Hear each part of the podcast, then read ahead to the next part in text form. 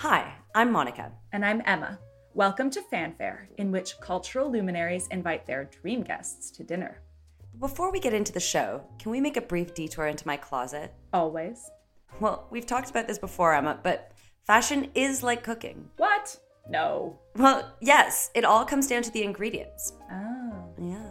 When your essentials are solid, you don't have to own a zillion things. Nor should we aspire to, for obvious reasons. You don't need to have both sweet and hot paprika? Is that what you're trying to tell me? I don't think you do. And that's why I'm so excited that our sponsor for season three is Sézane, a sustainable Parisian brand that nails the essentials. And this at a surprisingly accessible price point given their commitments to quality and to eco friendly business practices. Mm, they're a B Corp, aren't they? They are. Visit S E Z A N E dot com to see what I mean.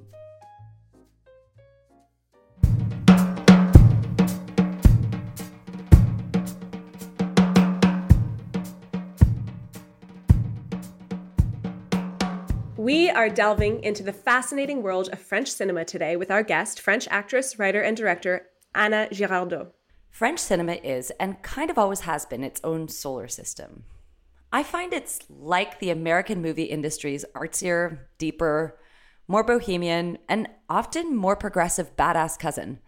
And once you start exploring it, you can't believe what you've been missing. Ana Girardot is one of said cinema's leading actresses of our generation. I met her several years ago, and it's been a real joy watching her go from strength to strength for the better part of the past decade, transforming from utterly charming and beautiful young leading lady, darling, for example, of beloved French rom com director Cédric Klapisch, to director, producer, and barrier breaking actress, taking on some of the most challenging roles out there. Like her role earlier this year as Emma Becker in Anissa Bonnefont's indie La Maison a film about a young journalist who takes up work as a full time prostitute in order to comprehend the realities of the lives of sex workers and write about it. And learns more about herself along the way than she originally bargained for. I'm so looking forward to speaking to Ana and to her imaginary dinner guest, who is none other than Alice Guy, mother of the French cinema. What's that? Never heard of her?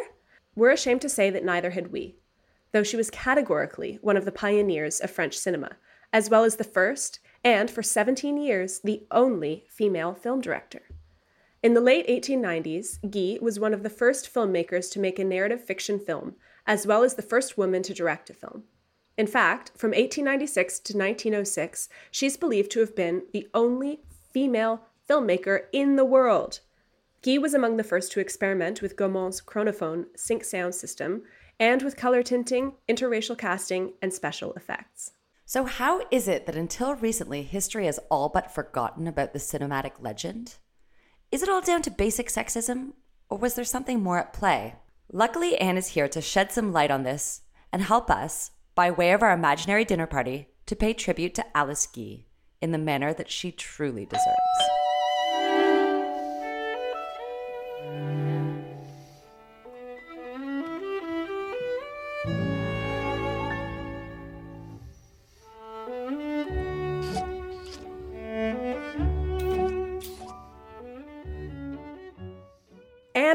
Welcome. We can't wait to plan a dinner for Alice Guy with you. But first, tell us, how did you first discover her?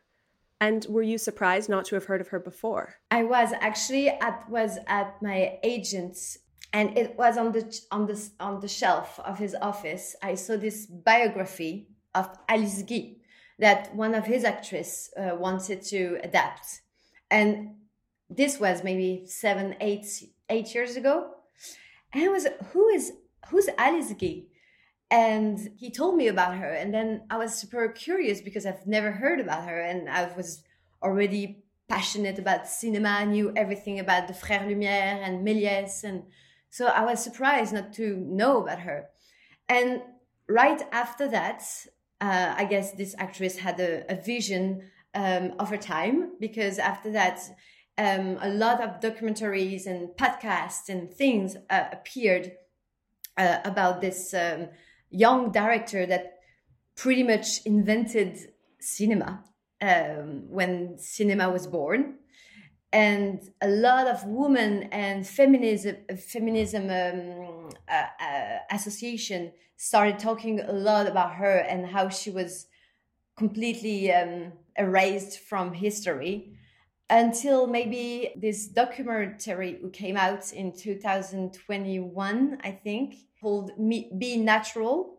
And um, who was really really precise on what happened what kind of movies she did. She went through her family in canada in america in france like a, this puzzle all mixed together of where is alice guy's um, masterpiece so she really did a deep deep deep uh, work on on her and that day i really uh, you couldn't stop me from be obsessed by uh, that woman and her energy and her work and patriarchat and so many things. But why is it that up until that what 2021 documentary so many details of her life had gone largely unchecked by historians. I mean that's until very recently and she was so significant. Why do you think it is? I think the only really true um, record we have uh, of her is first her autobiography, mm. but she wrote it in in 54, uh, maybe nine years before she she died, or ten years before she died, and and she tried to having have it published, but the editor didn't help her, and after her death in 76 i think it's two very passionate historians who found this autobiography and edited it and spread out to the world like wow this woman was doing so much for uh, this art and we haven't talked about her that much.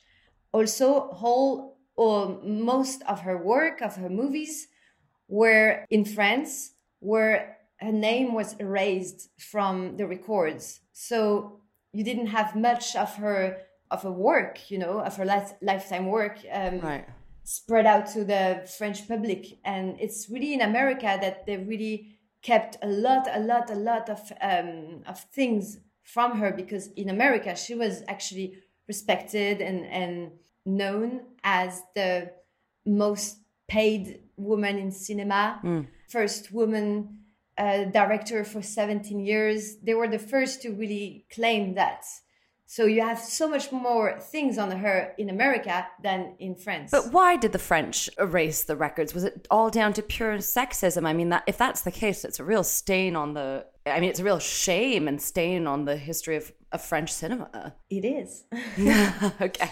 It's. I'm. I'm guessing there is so many different explanations. It's really, really the beginning of cinema. The first time she she go and and meet with Léon Gaumont. She's her, her secretary. Let's say the Frères Lumière just released their new machine that was actually a camera that also could project in the same box. So it was it was life life changing. Edison was really the inventor of moving images, but really the Frères Lumière was super smart on that. What they did is they just filmed those women coming out of the factory or the train coming into the train station. And Gaumont, he bought the Edison machine. So it was a two box machine that you, um, it was super hard to use. And in the beginning, movies and those machines were not made for, for cinema theaters, for, uh, for people. It was made for people from the bourgeoisie who would have this machine in their house and be like, oh, tonight I'm going to show you, uh, we have this in the house. It's amazing. It's ahead of a time and everything. But he bought the one who's not practical. And so she had the smart idea uh, because she was also passionate about theater and stories. And she said, why don't we make s- small film for the clients? So at least they don't have to do the, their own movie. They just can show movies to their guests, you know. Mm. And Leon was like, "Yeah, whatever. Uh, yeah, you you could do it. It's it's a woman thing." He said, "It's a woman thing. Do it." So she started with nothing in Leon backyards, and she did her first movie called La Fée aux Choux. I don't know the name in English. Well, it's funny actually. The name in English, there's two potential translations for it. It's babies of the cabbages or the fairy of the cabbages because it is babies coming out of cabbages, is it not? It's a French uh, folklore, right? That we say babies are born in in comment tu dis chou? Cabbages. Cabbage. Cabbages. Cabbages. Oh. In, in cabbages. She made three versions of this film, right? And I believe the Yes. third one has my favorite title of all. In English, it's Midwife First Class. I love it. because there's this woman prancing in the cabbages and bringing babies out of the plants. Um, there's more to it than that, but Of course, there was always more to it to her movies. It's it's so uh, modern. Uh, it's a very feminist statement. She was writing stories for women, and no one really care about because the only thing it was just we want movies to to to put in the machine. So she would make maybe five a week, or it was five minutes long, ten minutes long. She did this movie called The Result of Feminism. yes. And I'm glad you've called it that because the translation in English is often the consequences of feminism. And the word consequences in English has a negative connotation, whereas in French, conséquences, les conséquences du féminisme just means the results, as you've said. So really, it should be called the results because I don't think she intends it as a negative thing. Well, I love how open ended that is. It's sort of like you, you men might interpret it one way, but we can also interpret it the other way. Yes, exactly. Ana, this was my favorite of the short films that I watched. Tell us about this one. So this movie is amazing. It's a six-minute movie, and it's just little scenes of woman in the skin of a man and a man in the skin of a woman, in terms of caricature of the way women are treated in society. Yes, a caricature of the of the female role versus the male role. Exactly. So you have this woman at the bar drinking, smoking cigar, and the, the dad comes with the baby. They're like, it's late, and they're like, get the fuck out. All the women who are drinking and smoking get together like, "What's this guy doing in here with this baby?" and they shove him out. It's amazing. And then this other all the other men are out in the street pushing the prams, and the men encounter each other in the street and they're like, "Oh, look how sweet your Oh. children are." Yeah, it's and even the way the men and it's interesting because the women are still dressed as women but in a slightly more masculine way and then the men are still dressed as men but they have like flowers and bows on them and they're walking in this like kind of like sensual kind of fey way which is it's just interesting the caricature as you say um, of those gender roles and just how aggressively determined the women in the story are to just drink and smoke and be left alone. And the men are doing all the work. Like they're ironing they're folding they're you know taking care of the babies. It's actually very sad because it shows you that's what life was like for women and so she's you know it's a comedy in a way it's this hilarious you know role reversal but it's i think it's very poignant what do hmm. you think Well, there is this this scene of this guy is sexually harassed at work by this woman, and he's really trying his best, and she's showing him money, and she just wants to rape him. And I was like, wow, this is so modern. It's 1902. That's what I was just thinking. I cannot believe how early she was in that discussion. and i love ana how you describe the fact that you know oh this is a women's thing this storytelling so nobody was really checking on the content nobody was up in arms because nobody noticed that she was doing this like quietly revolutionary thing Exactly. This is what I love about. And I think what happened is that after all, so the people who had fairs, the fairy people? No. You mean the people who put on the fairs The forains. Yes. the like Les forains. I love the idea that people who put on fairs might be called fairies. I think that's good. The but the thing is, to me, uh, Alice is a fairy. So if it can, I think she was really linked to those fairs because she has grown for some part of her childhood, and she's been traveling alone, and I'm sure it's part of her DNA, kind of. And I, I, I, I believe she had a really big connection with those people traveling and and working on on um, spectacle and so les frères Pathé. Like Pathé, the French cinema Yeah. giant. The original Pathé brothers. Exactly. He was a fair organizer, Ah, Monsieur Pathé. Oh, interesting. Monsieur Pathé. And actually, they were the first to uh, put theaters, kind of Wow. like Méliès was the first to expose his movies in those fairs because it was a, com- a continuation of his tricks and his magical tricks. So when you see his movies, it, they are it's really like a musical. It's just like a camera and something happening, like you're in a real theater. And and so she connected with them and with the Famille Grenier. this is how it started to be more um, popular and and raise more money. Right. This is how it became a little bit more lucrative. Yes. Interesting. Okay, well we so we haven't given that much context yet. I'll just back up a little. Alice was the child of French immigrants in Chile, as Ana has said, but she spent her early childhood with her grandmother near Geneva until her mother suddenly came and took her away back to Chile on a 6-week boat voyage, which she writes about in her autobiography as her own baptism by crossing the equator. Then her father, who by most accounts was a somewhat tortured soul and maybe we can get into that later but he had his his own problems and he brought his daughter back to France to a brutal convent school when she was 6 years old. And her biographer Janelle Dietrick says that childhood trauma especially in the convent was formative for her artistically particularly the inspiring sweeping landscapes around that convent. How do you think Ana, her difficult childhood informed her drive and her future career? Well, I think it must not have been such a common childhood and easy one. In my mind, she it was a bit hard for her to connect with her father. So I, I guess it's a very important connection you need to have as you grow older. Also, she lived with a lot of women surrounding her. Mm. Her grandmother to all the the pensionnat, the, the the religious um, the nuns at the convent school at the convent yeah. yeah, and and so i think this really grew her um, something in her of this connection with women.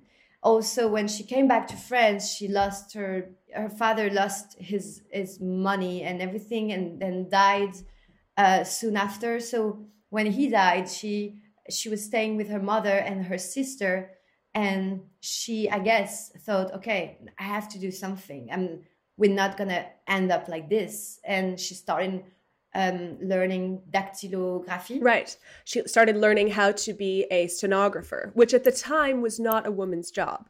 It was still very much a man's job. So it was already precocious for a woman to decide that she was going to enter into this. It was considered quite a prestigious job, right? Because a secretary was often going to be the heir to a business. And it wasn't until after the war that that became a woman's job and then was forever associated, you know, with yeah. femininity and therefore men didn't want it anymore. But, you know, the fact that she learned to do this thing actually really did set her up in an important way. Because she was supposed to be sewing. The women were all sewing that's what they learned in the convent school apparently. And then they that's what they did for work. And then they got married and they sewed at home for their husbands and family. Exactly. Exactly. Yeah there's an interesting comment in one of the podcasts um, that i listened to that i'll link to in the show notes where we think of the wars as being the beginning of the female labor movement and you know women didn't work until but that's not true. It's just that women weren't paid for working. They always worked. And i think you can see in the kind of yeah. scenes of everyday life in alice guy's films that women are constantly laboring. It's just the idea of being paid that's new. So true. Uh, so she gets this job and okay and we're gonna get we're gonna get to him. But wasn't there a family friend perhaps called alexandre gustave eiffel or Eiffel. Or Eiffel. An engineer who is now best known for designing the Eiffel Tower, although he was extremely famous in those days as a civil engineer who designed a lot of important bridges. And then later worked on the Statue of Liberty as well. Wasn't he kind of a family friend who may have been more of a friend? Well, there is no, it's not Eiffel. Um, there have been so many uh, different uh, stories yeah. uh, about Alice's love life, but uh, Eiffel was definitely working with Léon Gaumont in the beginning. It was really, really a supportive um, help for Alice. But the man you're referring to um, was an industrial, of course, and he was a family friend, and he was older. And I think Alice was always driven by older men with um, experience uh, because I think she was passionate and she loved maybe having conversation with those men and and it, they really helped her going through her um, her vision, you know.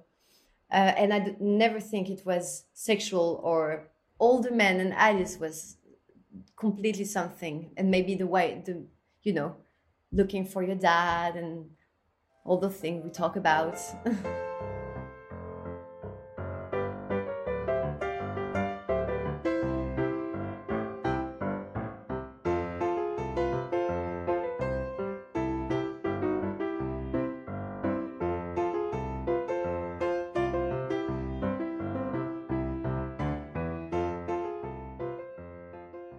I want to I, I want to just take a step back because I'm really curious about like the fundamentals of how she got herself in there. I think it's so inspiring just stories of women breaking into somewhere that they're not wanted. So she she gets into cinema through the back door. She was originally hired as Léon Gaumont's secretary.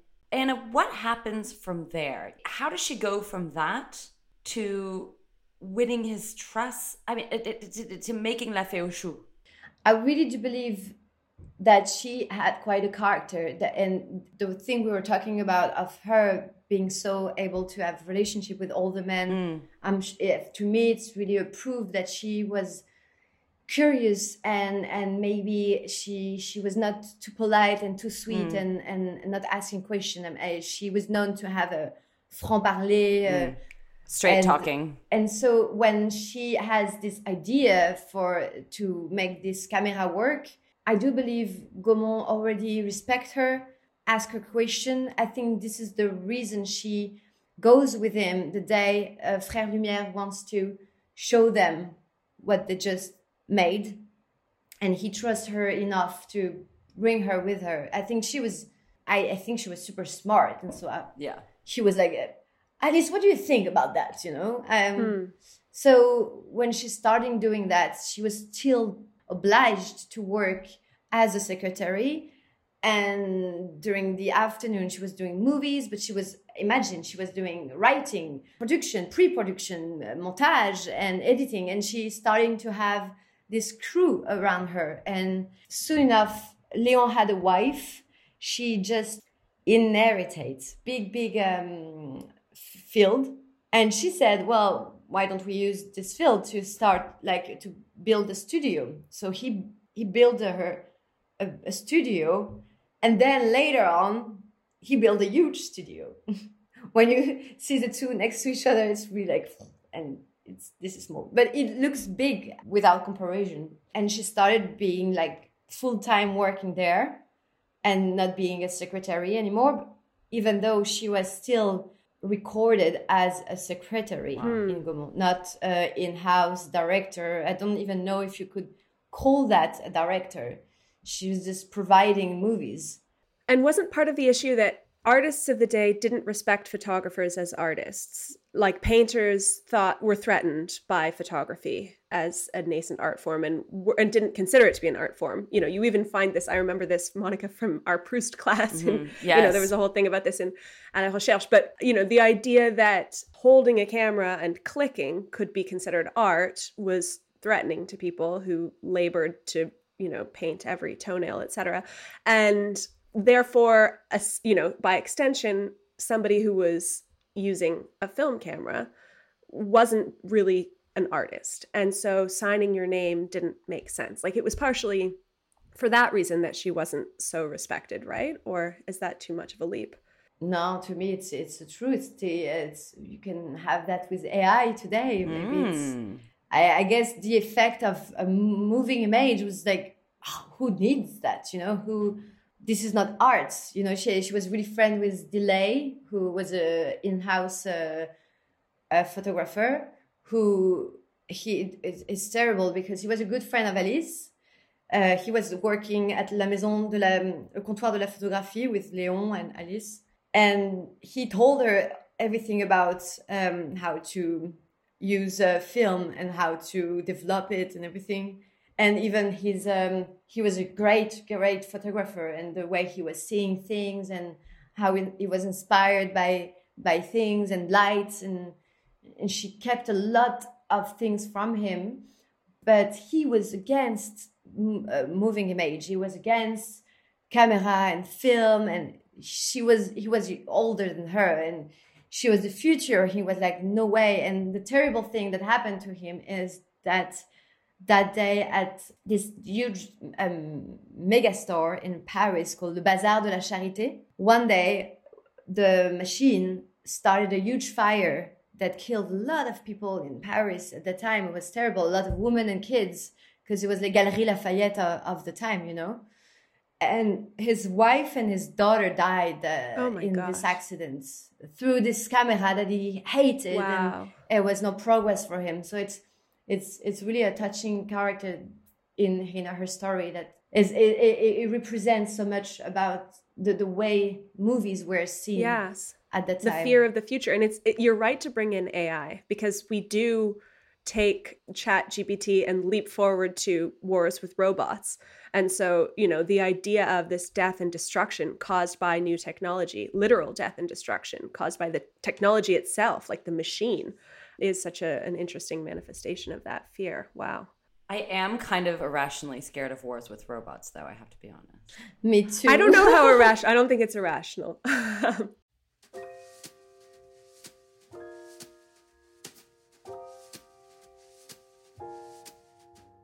Emma, true or false? One of the best things about parties, including imaginary ones, is playing dress up.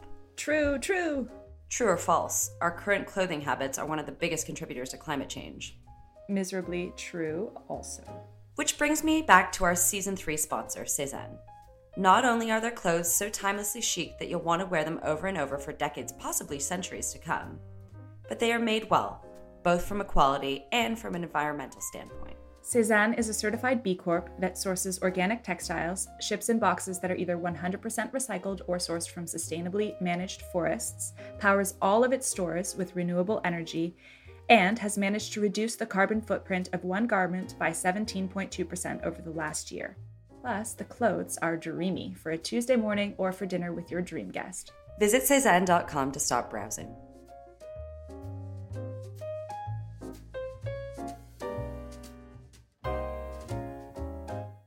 Okay, okay. I want to talk about one more of um, Alice's films before we start planning this dinner party properly. So, um, in 1906, she made The Life of Christ, a big budget production of the time, which included 300 extras, 25 uh, different sets, as well as numerous exterior locations, apparently. So, what led her to take this on? Some critics have called it a feminist version of Christ's story.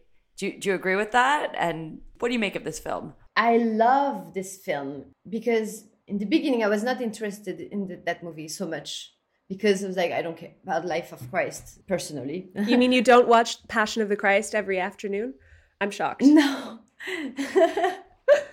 and so I was like, okay, a religious movie, why not? Um, but at some point, it was the, the only one left. and to me, it was like, whoa, uh, okay, I want to know everything about that movie. Uh, there is uh, people saying the crisis is played by a woman, but I watched it so many times and I she's really well mixed up because I to me it's a man. So I don't I'm not really sure. Is it a point? Uh, I would love that Christ was played by a woman, but I, I'm not sure of that.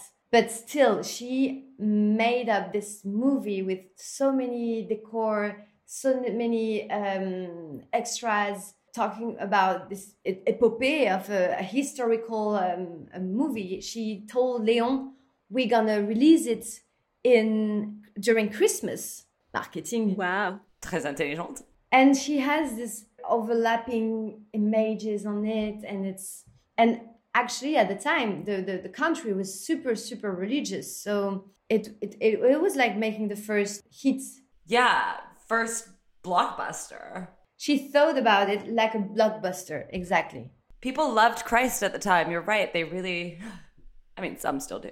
Did it go over well? Did it make money? Or was that one of the ones that stopped making money? It did make money. Oh, great. it did make money but after that she had um, again feminist um, subject and topics and and i guess the gaumont and everybody starting uh, notice Uh-huh. As she got bigger, it was harder to fly under the radar with her exactly revolutionary ideas. Uh-huh.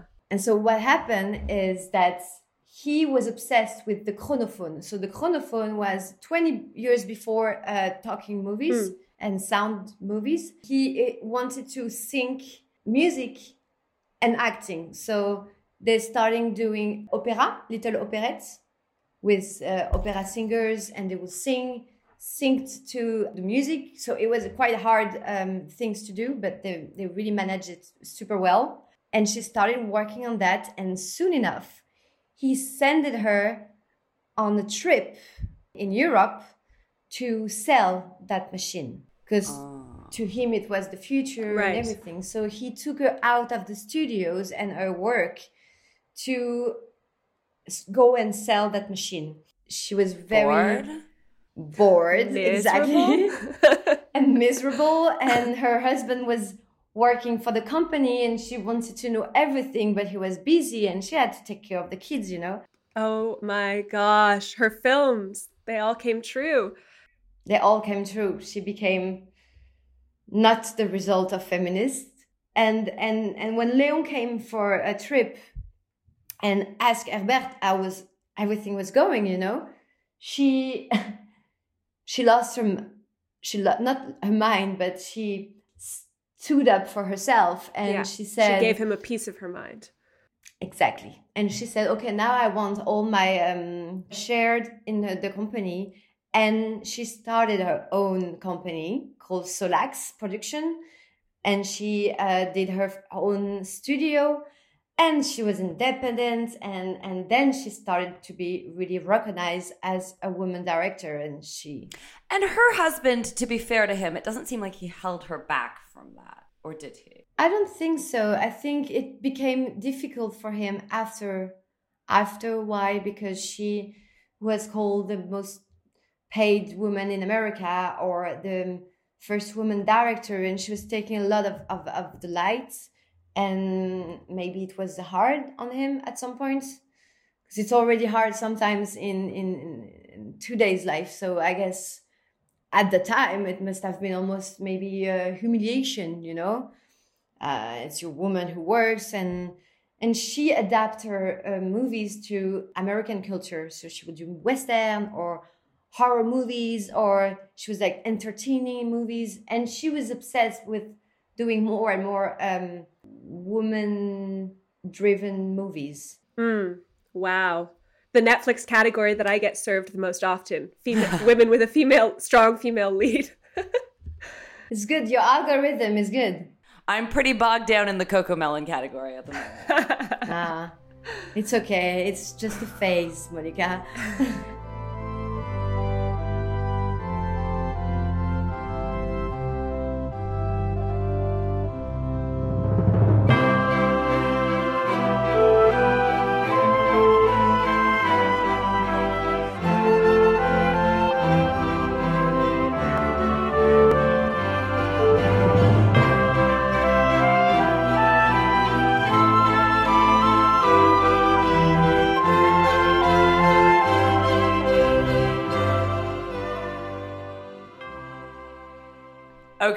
So she actually ended up making the most of that little American adventure. And so she probably loves, yeah, she'd probably love to do it in New York. yeah i think at some point she she she was she was doing her own thing and and and it was really working well for her the only problem she had is at some point her husband wanted also to be a director and as soon as he uh, was working for the company and was also directing and he had power and he loved young actresses and and he was maybe not that um, faithful and uh, it was starting to show but i don't know i i don't want to gossip. I wasn't there. I don't Right, know. But right.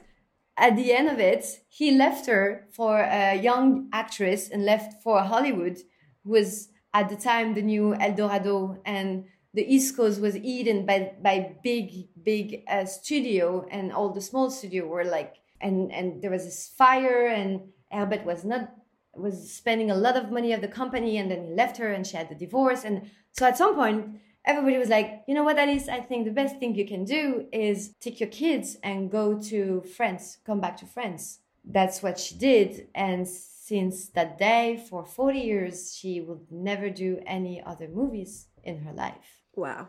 And one of the most heart sinking moments for me in, in researching for this episode was when I learned that later, at the very end of her life, she returned to the US because one of her children was living there, and she went looking for the films that she had made in the US Library of Congress. And she was certain that she would find them because she had been, as you say, Ana, a huge figure in the day. And how many of her films did she find?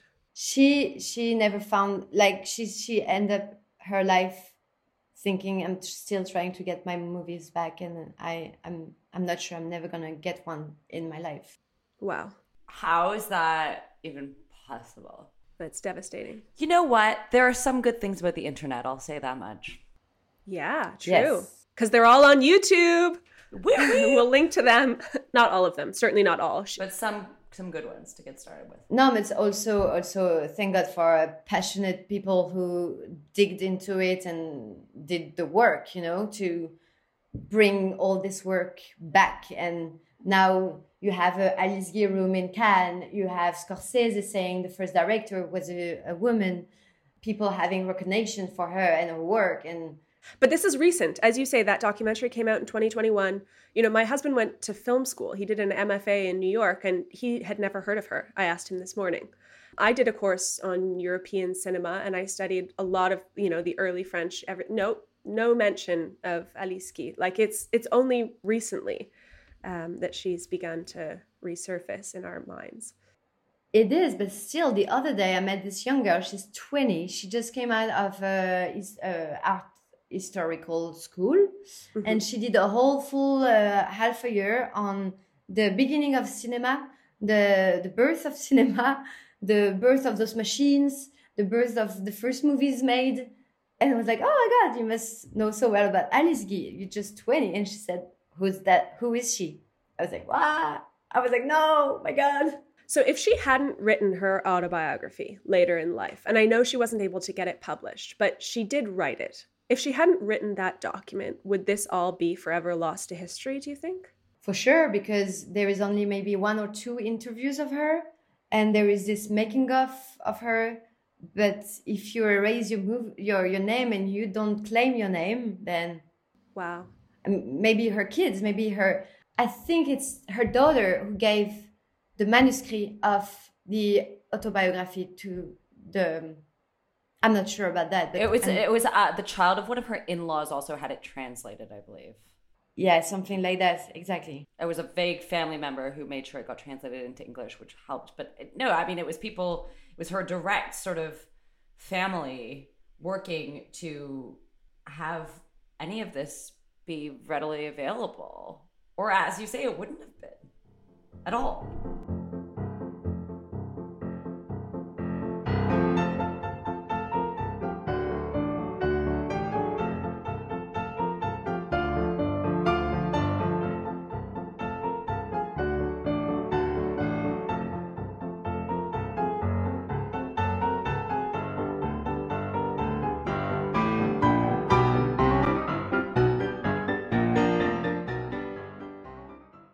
Bon appetit.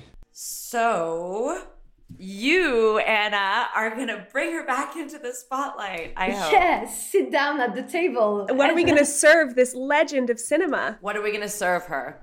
Um, maybe a Chilean Chilean uh-huh. dish, maybe. Oh, that's a good idea. That's I like that. Idea, to remind her of her childhood because I was looking up kind of the rules of gastronomy in the early 1900s, and it sounds pretty exhaustive and exhausting.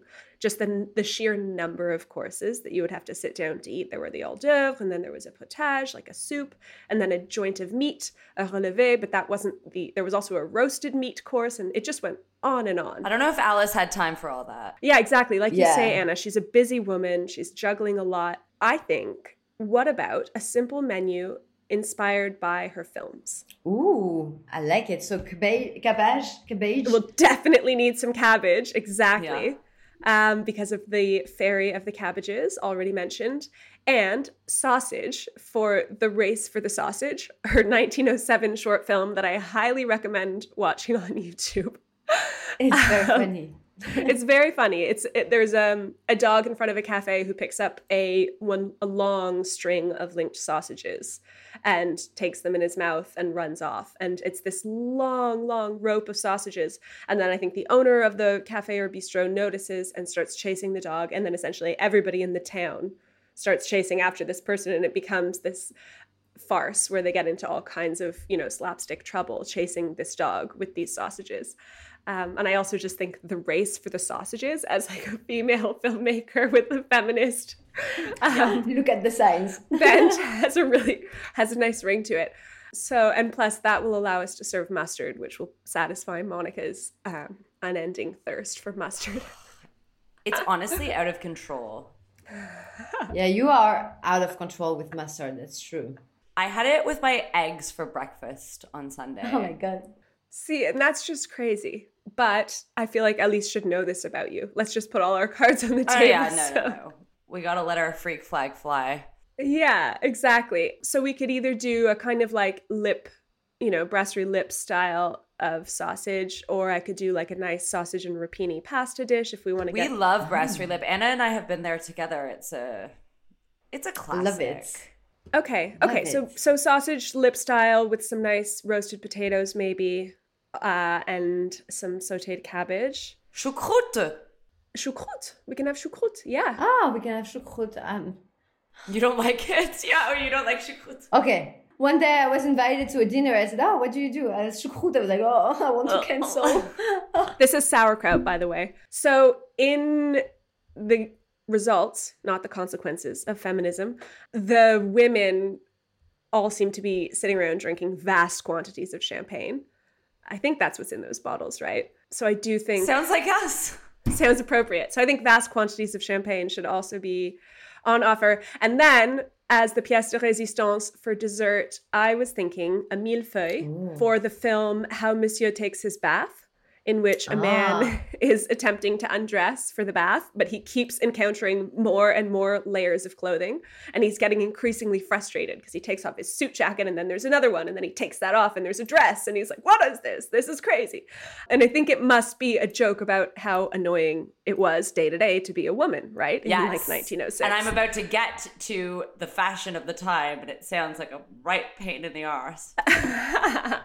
and of course, and of course, because of the many, many layers of our dinner guest as a person. Quite.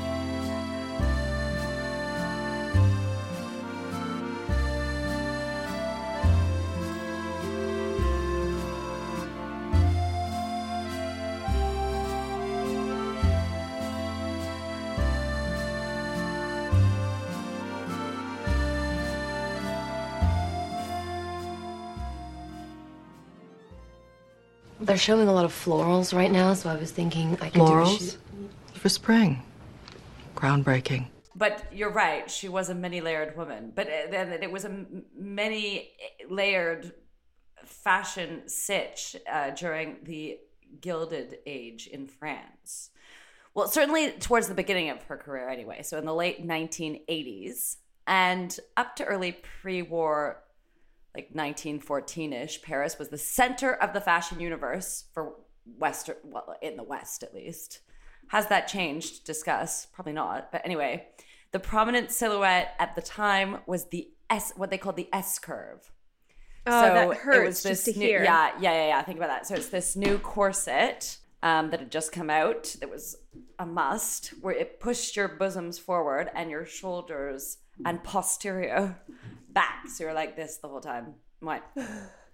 and um, as much as actually my chiropractor would probably say that I should wear one of these on a regular basis because I'm always listen to him. um, it sounds deeply uncomfortable. And I don't reckon that Alice would have had much time for that either. Because and, and there's also that it was like this full skirt around said posterior, which was then tapered at the knee and flared out like a petal of a flower after. So very dainty. But luckily, by around 1910, the silhouette became leaner and the skirts were narrower. And fashion designers cast away that constricting corset and those voluminous petticoats, and it was sort of replaced by crepe de chine slips, which sounds a lot more movable, a lot more like our s- style. And I think I would probably go for that vibe, like kind of silky layers. I think Silky layers sounds good. Did it loosen up in 1910 because Paris was underwater for two days and it's hard to swim in an S corset? That's a very interesting mm. theory. I don't know. I don't know. Because the floods, the Seine flooded in 1910 and it, It was all very dramatic. You're absolutely right. It's Mother Nature helping women. yeah, exactly. Could be the influence of Alice Guy subconsciously. Well, you know, she kept her long skirts in America, uh, even though the um, the fashion there was to have shorter skirts, so maybe mm. above the the ankle or the. Um, So, but she kept her style, and she always had those a big coats and and and and belt, and she like blues, blouse, a blouse kind of big blouse always around her. That gave her like this shape, very um strong and and grounded. You know. Oh, I see. Authoritative dressing. There is something to be said for that. But I don't imagine she had a corset on underneath, did she? No, maybe that's why she was a hidden. This. It's quite physical, Ana, isn't it? Directing a film. It feels very sort of, you've got to be able to move. But maybe at some point she was like, "Oh, come on, come on, come on! You don't know. Let me show you." And she was undressing herself. But when you see pictures of her, she's still so so elegant and put together, and hmm. she looked, especially at the end of her career, she looked very grounded and and calm and and strong and Dignified. yes. Okay, so last question for you, Ana. Once we've all arrived at our dinner and we've dug into our choucroute and champagne, So hot for choucroute. um, Can we have a cold one? Yeah, we can have a yeah we we can have a chopped salad, a cabbage salad maybe. I like that. we'll let you lead the conversation, you know, because you are the most knowledgeable on Alice. And I was wondering if there were one question, if there was just one question you could get in there and ask her, what would it be? Oh, I have so many questions. That's a hard one. Um, You could, there could be a I'd few be in the you want. fan zone. I'd be like, oh my god, I have so many things I want to ask you. But maybe, maybe, um, how hard was it to convince people to follow you? Maybe would that would be the first question of many. But Hmm. At that time, being even today, bringing people together to make a movie is a, is a, a small miracle. You know. Hmm. Yeah, I think that's great. Thank you. I'm sure she would be very happy to be living on in some way through you. Well, I, I'm sure she'd be happy to be at the dinner with you guys too. Thanks. If you hadn't passed the torch to us, we wouldn't have known. I'm so grateful to have done this Alice Guy. Uh, no, man, Uh, I don't research, uh, 'cause she's- and, and and Emma, when when Ana and I first conceived of this idea for this episode, I'm afraid I looked at her completely blankly. We were out for drinks with friends. Did any of our friends know who she was? I don't think they did. Maybe not. And they're French, the girls we were with. Yeah, now from time to time to people of um, producers and people working in the cinema industry and, and Yeah. women. Sometimes I'm like, yeah, uh, Alice Guy, and they're like, who? And then I say, yeah, you know, the, this first woman director that was there at the, the beginning of cinema, and sh they're like, ah, yeah, yeah, yeah, I heard about that, a woman. They don't know. um, They don't know. But yeah, definitely, if you're listening and you're a woman, sign your name, write your autobiography, and tell other people about Alice Guy. True. Amen. Amen.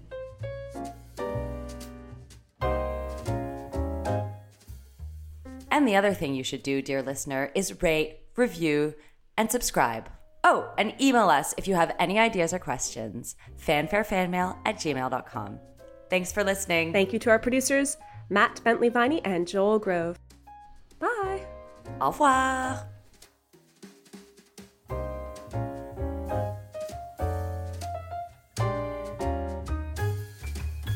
That's all.